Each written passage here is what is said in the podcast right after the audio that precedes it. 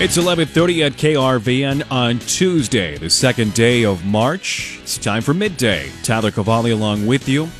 We'll hear from Jason Jorgensen in sports in just a couple of minutes. We'll also hear from Bob Brogan to tell us how stocks are performing here on this Tuesday. Boy, temperatures almost spring-like across much of our region, mostly 50s. Some areas seeing 60s already. Most of us should see 60s by the end of the day. Good stuff here on this Tuesday. We'll get more on the weather coming up at 11:45 with Paul Perkins. But let's check in with Farm Director and Susan Littlefield to give us a preview of what's to come here on midday. And Susan, how are you doing? you probably saw my email, right? I saw your first email. Is there more emails? Yeah. Okay. Yeah, I'm just going to warn people be careful because mud is mean. Let's just leave it at that. okay. Yeah, I assume you didn't have a good experience. No, Susan didn't have a good experience and now has a spiral fracture because of it. Mm. So just be extra careful. It's not during the day when it's soft and gushy. It's in the early mornings. So just give yourself a, a little mental and take a flashlight with you when you go outside. Okay. All right. Something we'll uh, we'll take with us today. What can you tell us about midday today? Oh, there's a lot's going on for midday. Alex kicks everything off here at 12:19. The Nebraska 4-H is actually offering new volunteer recognition opportunities in 2020. Jill Godekin, who happens to be my kid's extension educator for Platte County shares some of the great details about what that's all about. At 12:45, Bryce will step in. He's joined by Allison Rivera, executive director of government affairs for the National Cattlemen's Beef Association. She shares an update on the ELD mandate and hours of service requirements as they relate to what's happening in the livestock industry. And like everything else in this world, we've moved to virtual experiences. Commodity Classic is the same way. So it started officially today today, and we're going to hear from an ag bioengineer. Dr. Jian Jin is from Purdue University. He's got this really cool piece of equipment called LeafSpec, and we'll find out more about how that's going to help producers at 117. All right, good stuff. Appreciate it. Stay safe out there. Yeah, no kidding. Thanks. All right, let's turn things over to Jason Jorgensen. It's the first day of state basketball in Lincoln for the girls, yes, which is weird to say. It is, especially on a Tuesday. Uh, classes A and B will get rolling this afternoon. First game at 1.30. Uh, the uh, nearest school in our neck of the woods who's made it is North Platte. They've had a nice year, 16 and 6. They play a talented Fremont squad tonight at 8.30 at Pinnacle Bank Arena. It's a weird adjustment. Now, I think we talked about this uh, back in with volleyball.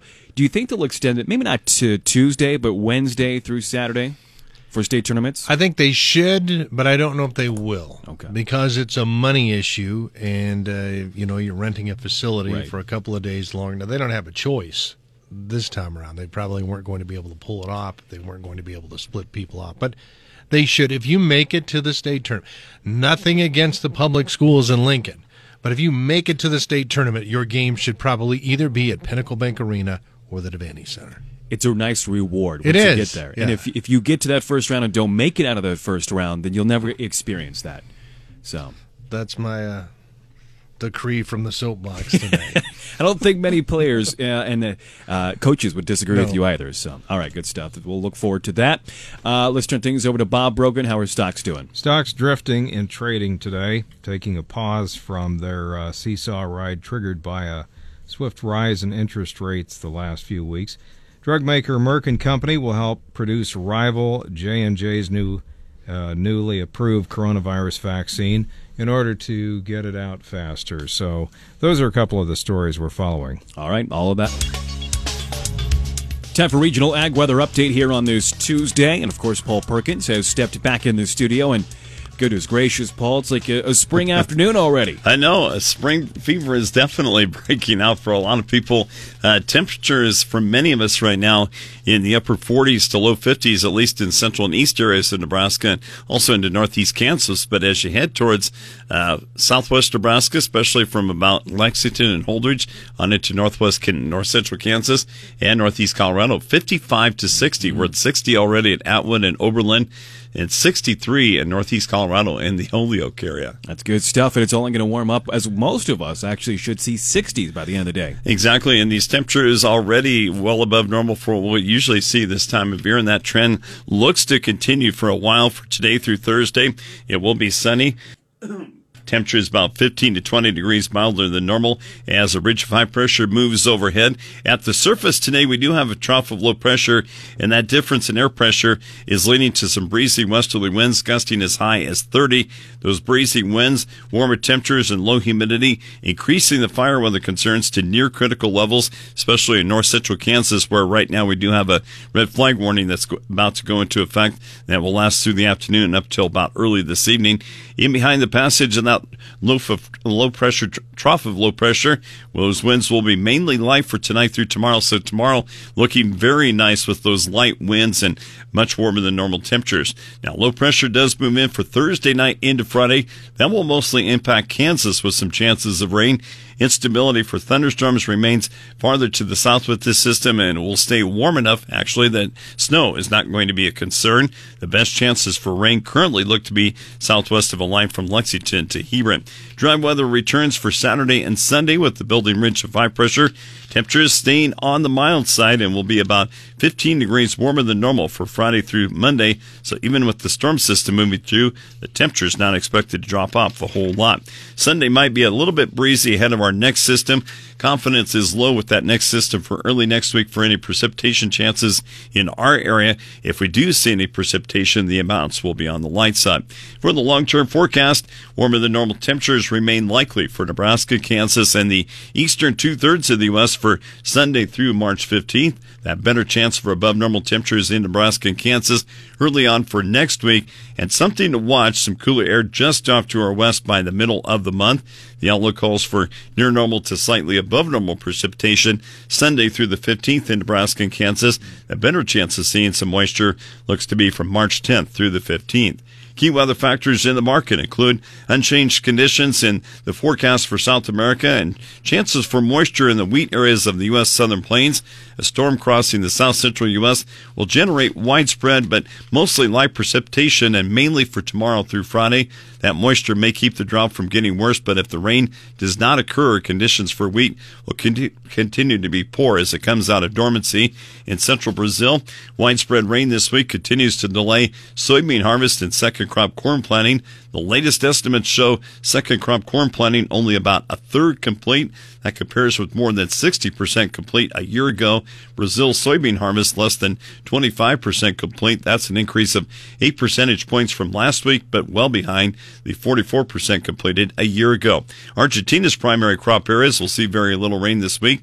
Temperatures will also be above normal, conditions that are stressful for corn and soybeans now in the filling stage. So while we are seeing these nice temperatures today, it is uh, probably mindful for some, uh, especially from the drier areas uh, with the winds, could be possible fire danger. Yes, and you know, we, the snow is of course pretty much uh, gone, and especially over the southwestern areas where we already have those temperatures in the upper 50s to low 60s, and the winds starting to pick up, kind of like last Tuesday when we saw those strong west winds really boost the temperatures.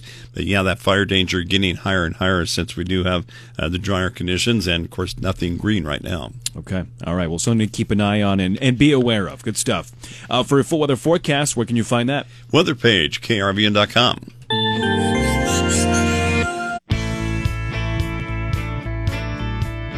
Nebraska 4 H is offering some new volunteer recognition opportunities in 2021. And today we're learning more with Jill Godigan with Nebraska Extension. Jill, thanks so much for hopping on with us today. Well, thank you for having me today. So tell us more about these new opportunities to recognize Nebraska 4 H volunteers. We have around 12,000 volunteers who really make the 4 H program come to life through the entire state.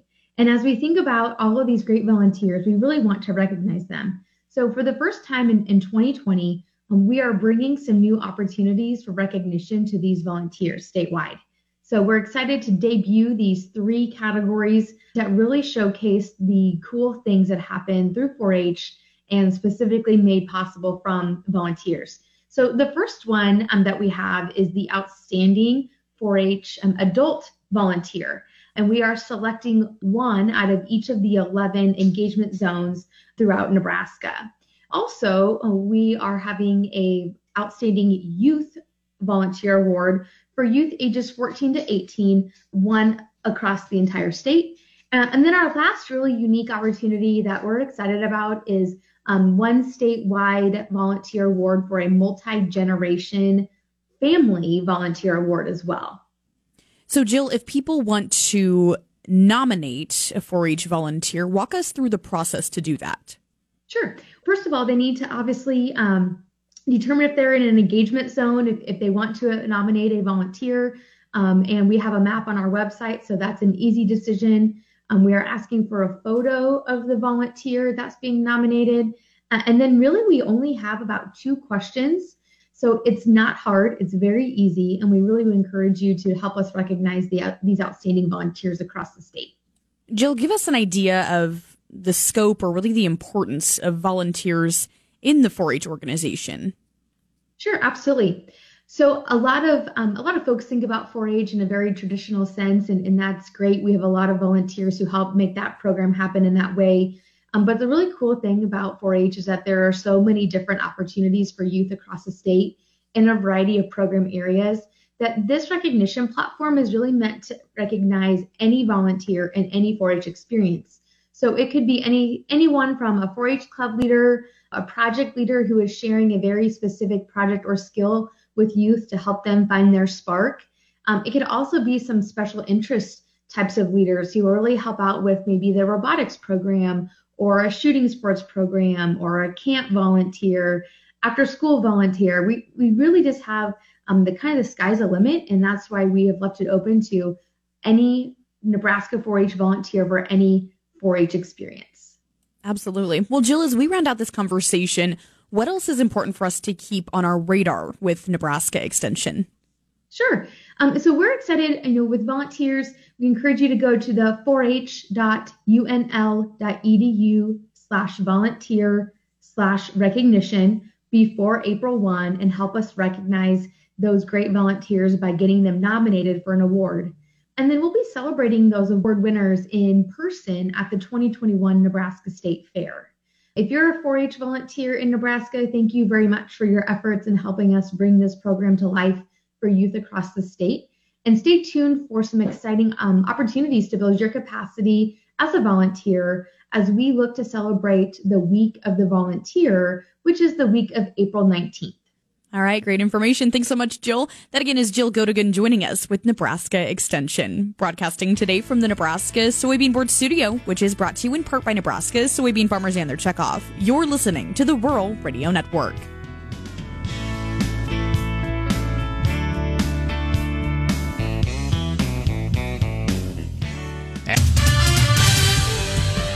It's time for midday sports. Jason Jorgensen joining us here in the studio and First day of high school girls state basketball underway in Lincoln.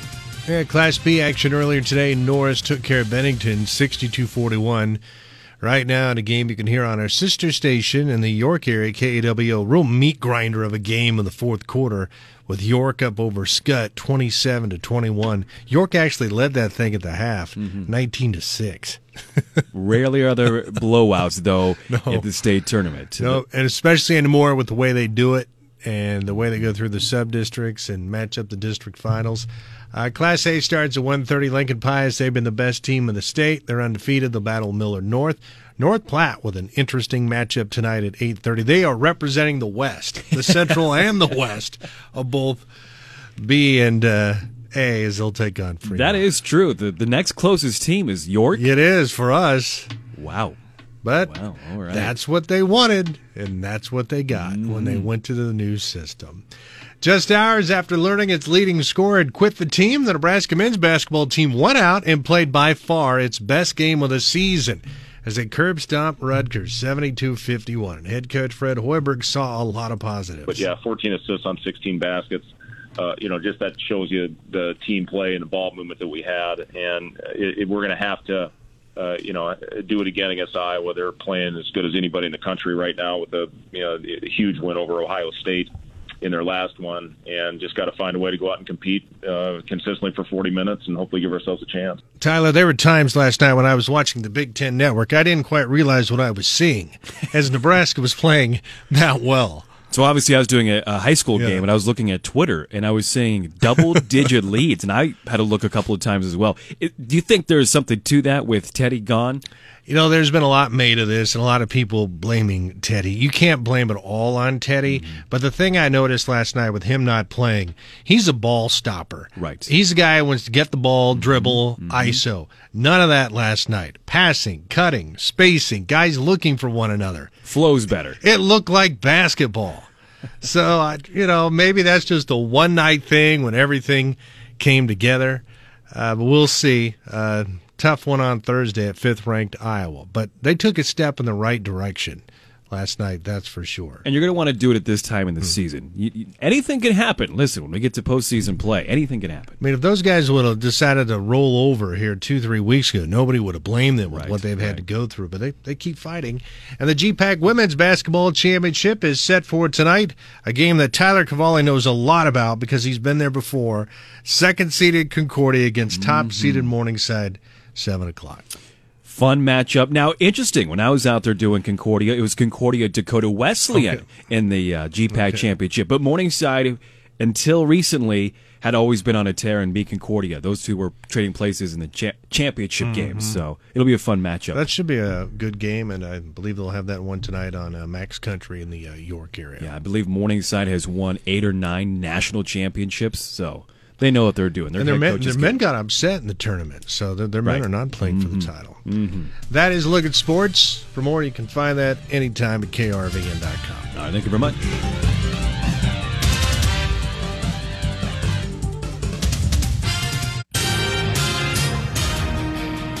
Attorney General Doug Peterson has filed a lawsuit accusing a Nebraska ethanol plant of repeatedly failing to comply with orders to clean up wastewater and tons of discarded pesticide laced seed corn.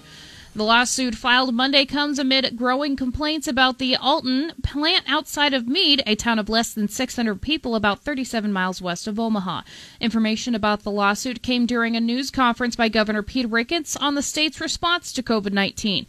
Jim Macy, director of the Nebraska Department of Environmental and Energy, said the company AltEn LLC has not complied with state regulations. Attorney General's complaint lays out the particulars of the department's investigations and this enforcement in detail and outlines numerous violations of state law. Mead residents have complained about a stench coming from the plant since shortly after it opened in 2015. They've reported bloody noses, headaches, and trouble breathing, although no one has studied whether those problems are tied to the plant. Officials say the corn waste has been stockpiled at the plant and spread over nearby fields. Nebraska could get its first doses of drug maker Johnson & Johnson's new coronavirus vaccine as early as this week. Governor Peter Ricketts says the state has been allowed to order up to 15,000 doses, but state officials don't yet know how much they'll get. The announcement came days after the U.S. Food and Drug Administration approved the vaccine, clearing the way for a third shot that's shown to be effective. Unlike the vaccines from manufacturers Pfizer and Moderna, which require two doses to provide full immunity, the Johnson & Johnson vaccine can be delivered in one shot. Ricketts says the state also expects to get 18,720 Pfizer doses and 17,000 Moderna doses this week.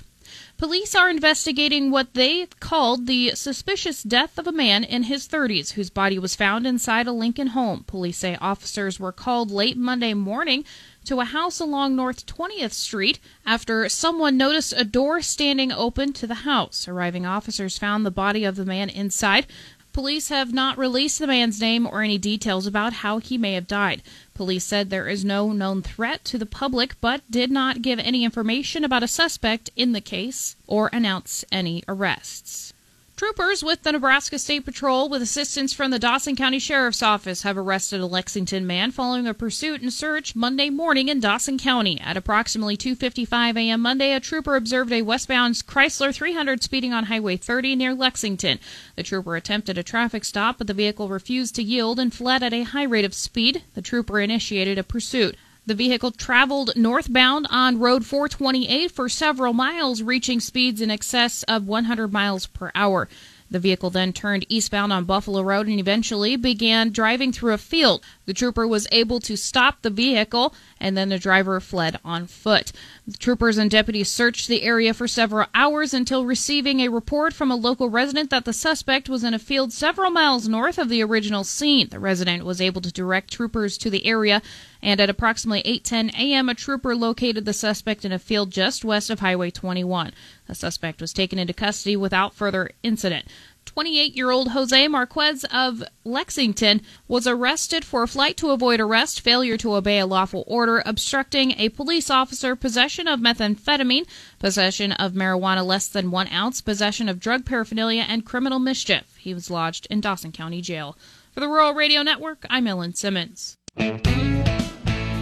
Bryce Tuskett joining you now on the Rural Radio Network. Today we are joined by Allison Rivera. She's the Executive Director of Government Affairs for the National Cattlemen's Beef Association.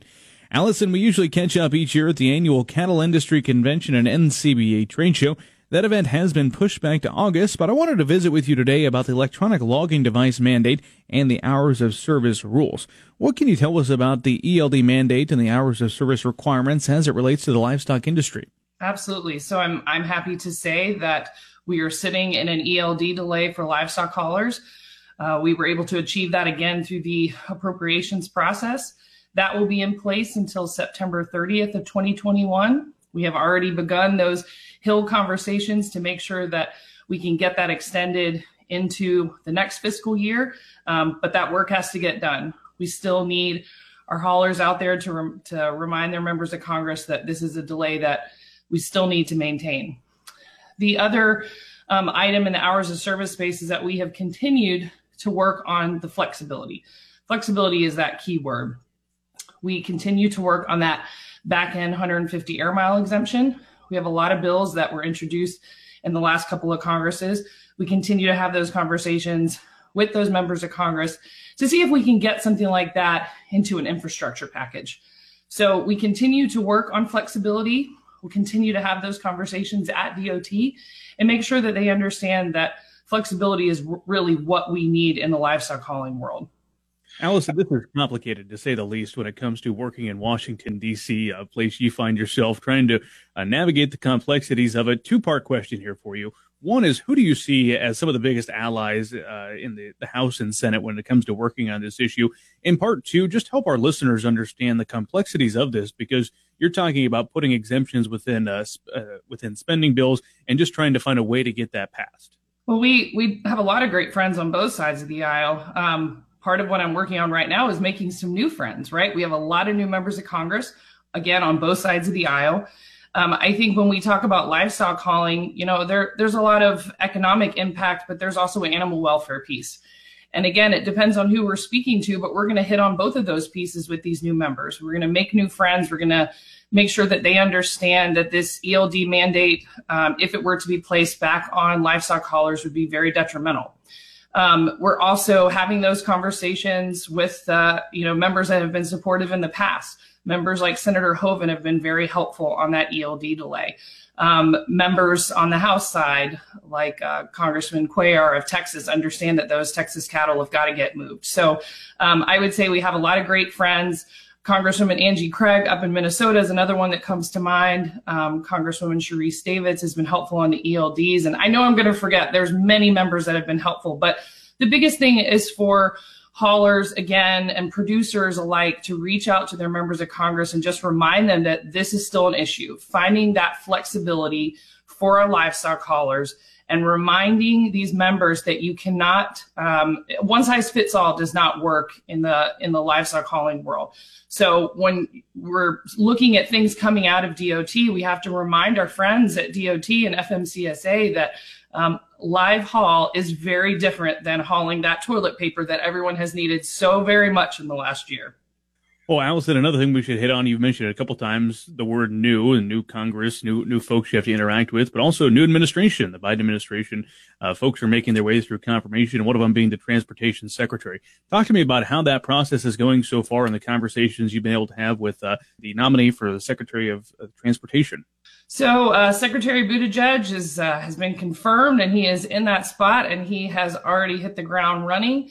Um, in his confirmation hearing, we were able to plant quite a few questions. Uh, Senator Tester reminded uh, the secretary that uh, taking animals off on and off trailers uh, multiple times is is not ideal. And i believe he said he didn't want to be there when those animals have to be offloaded again before uh, they get to their final uh, stopping place. So um, and also you know it was great to hear the secretary say during the hearing that he understands that um, sometimes uh, policies come out of DOT where maybe they don't understand the difference between, um, you know, live animals and a, a box of goods. And so we're going to continue those conversations with him. We're going to continue to meet his uh, some of his new staff over there at FMCSA. We're going to see some new individuals, and we've already started some of those conversations. And again, we just want to remind them that agriculture is at the table. Uh, it's a huge part of, of the trucking world. And while livestock haulers might be less than 1% of the trucks on the road, we know in order to keep those grocery store shelves stocked, uh, we have got to keep the flow of cattle moving, get to the plants, get to the feed yards, and, and get uh, product to the shelves. Allison, anything else you want to mention that'd be important for our Nebraska listeners to know? Absolutely. I just want to remind everyone that uh, once again, FMCSA has granted us uh, an emergency declaration exempting uh, livestock haulers from hours of service until May 31st. Um, again, that's due to COVID and um, the need for flexibility in that space, the need to be able to pivot um, if we see any slowdowns or any plant closures. So we appreciate that FMCSA continues to see the need for flexibility for our haulers. Um, we're grateful for the uh, emergency declaration. We hope that they can take a look at our safety record in the past and through this emergency declaration and see that we have done it safely and we have gotten product where it needs to go and we've gotten animals where where they need to go. And we hope that they can find uh, some space to grant us some further flexibility down the road. That is Allison Rivera, the Executive Director of Government Affairs for the National Cattlemen's Beef Association. I'm Brian Stewski reporting on the Rural Radio Network.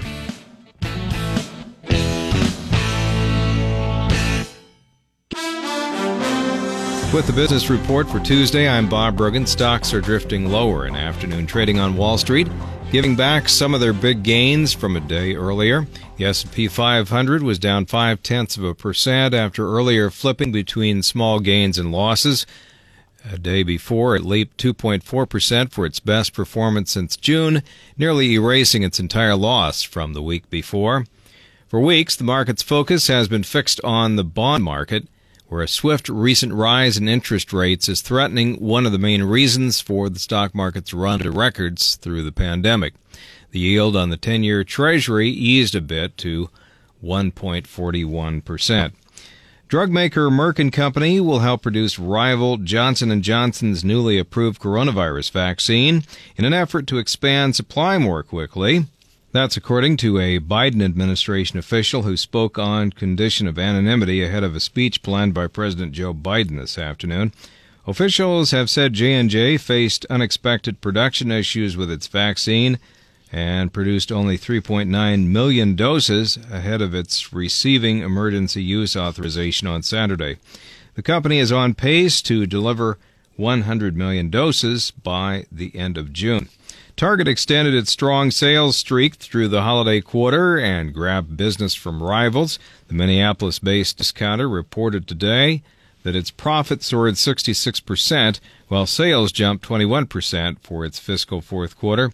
The results handily beat Wall Street estimates. Sales at stores opened at least a year rose 6.9% compared to a year ago. Kohl's reported mixed results for its fiscal fourth quarter, delivering a 30% increase in profits, but a 10% drop in sales. For the Rural Radio Network, I'm Bob Brogan.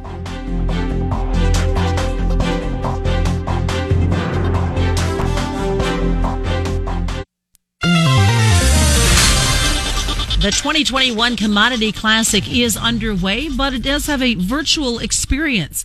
This morning, media got to meet with the Association of Equipment Manufacturers as Dr. Jian Jin is a professor of ag bioengineering at Purdue University, and he talked to us about LeafSpec and what it's going to mean to producers uh, with this LeafSpec product, uh, for the first time, we are able to deliver the advanced hyperspectral imaging technology with a mobile device. So before this innovation, people have been using the big and expensive hyperspectral imaging stations for plant phenotyping, and only a few big companies and universities can afford that. And also hyperspectral cameras have been carried by drones to scan the crops in the field.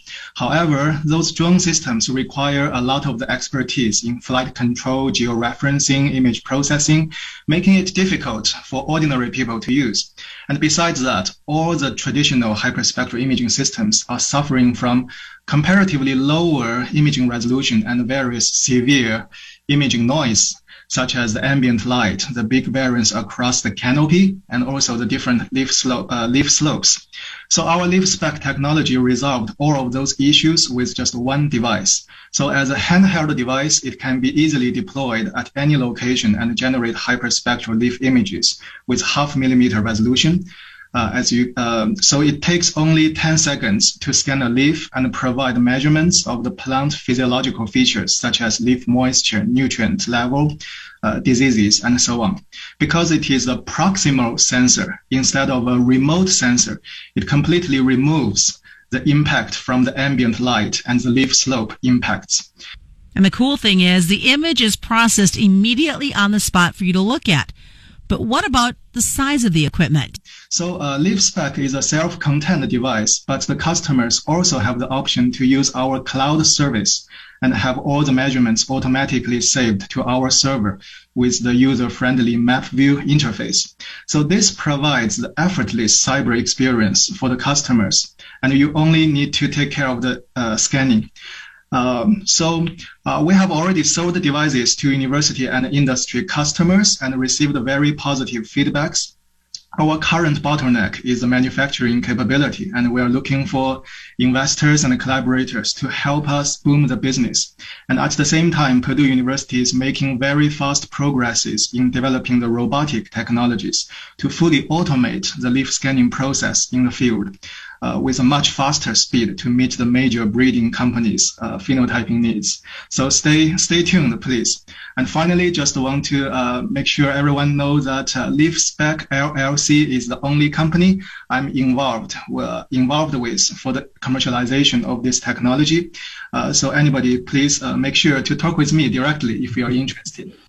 And he was asked if this development is for those producers or those in the seed industry and even beyond that. So um, uh, yes, surely for uh, farmers and breeders, we can provide this instant measurement of the plant health status and that also gives the feedback to the farmers to uh, guide them on when to fertilize, when to water, right? But at the same time, um, uh, at this moment, uh, actually most of the customers uh, of my company is from the uh, university and uh, industry researchers. Those comments are coming from Dr. Jian Jin. He's a bioengineer professor at Purdue University, talking during this morning's Commodity Classic. I'm Susan Littlefield, Rural Radio Network. Clay Patton on the Rural Radio Network as we talk to John Payne, Senior Marketing Analyst with Daniels Ag Marketing and Chicago publisher of the newsletter This Week in Grain. John, an impressive day as we close just near the highs in many of the corn, soybean, and wheat contracts overall. What do you make of it, though, with wheat being one of the primary leaders to the top side here? Is this sustainable type rally? Oh, absolutely. I think if you look at the spread markets, wheat has the most to go. Uh, you know, if you're going to give upside to the to the markets on just a broad base rally. I think the action that we saw in corn, especially off that like 530 price, was pretty pretty key. Technically, that'll look good on the chart here as we move throughout the the, the week. Uh, if we can close up here, I imagine you'll test you know Sunday night's high, uh, maybe even the high from from April in the corn. I'm sorry, not April, uh, from February in corn, which I think was up there around 570. So those are all things that should come when we we get into the USDA report. Thursday. I think it's Thursday the 9th. Don't quote me on the day. I think I know it's the 9th. You'll get the data. Um, you know, it'll kind of set the stage for what will be a pretty dynamic picture. So the December futures, in my opinion, start to the volatility move a lot more. September's already seeing it pick up a little bit. Um, you know, what's the interesting part of the whole trade itself really has been that the the back of the curve has rallied. The front of the curve until today really hadn't taken much leadership, and so I think that's what I'll be watching tomorrow and then the end of the week, whether the old crop prices really move higher or are they being rationed when they get up here. We've got about 60 seconds here, John, and as well, we look the outside equities. They are still a little bit soft, but really the money flow potential to come back into commodities, it's still that hard asset that has plenty of room for potential. So do investors still like this in the long run? Yeah, I think it's at this point in time, equities are going to have a hard time moving higher. Uh, you know, you saw how sensitive they were to interest rates going up. So, you know, they're in a box between, you know, needed more stimulus, which comes with bad economic news, and really, you know, the need to go higher because of growth and inflation. And I think, uh, you know, commodities are a decent buy here. And I think deferred corn contracts, especially uh, corn and beans, there's a lot of value if, if uh, we'd, we'd get into a weather cycle this summer.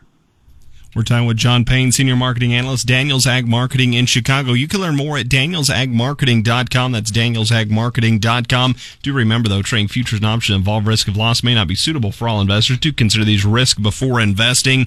And as well, you can sign up for John's daily newsletter. He calls it This Week in Grain. He includes a short video commentary of what happened in the overnight trade, what he expects to see in the day's trade. That all available at danielsagmarketing.com. We'll see the May soybean contract close with just in four cents of its high at 14.12 and a half, up 21 and a quarter.